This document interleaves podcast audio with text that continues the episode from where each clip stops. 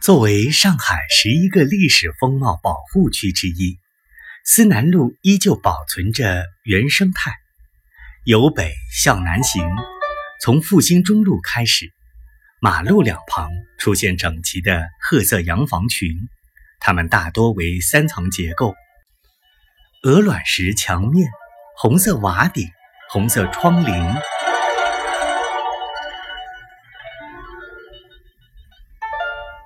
不少洋房还有宽敞的户外楼梯，直通二楼正门。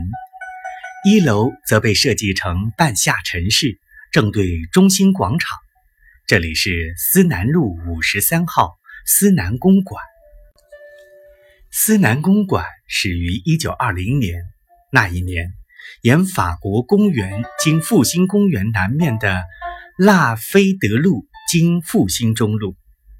首批花园洋房拔地而起，之后十年，马路两侧陆续建起样式不同的花园洋房，成了当时上流人群的主要居住地之一。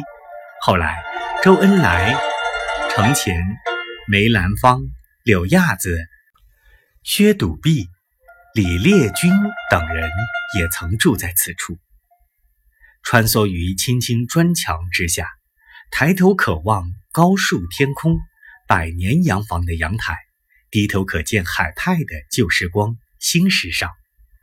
岁月向未来默默流去，又裹挟着东方与西方、历史与现代一起生长，使思南公馆成为衔接未来上海城市空间和人文风范的代表之地。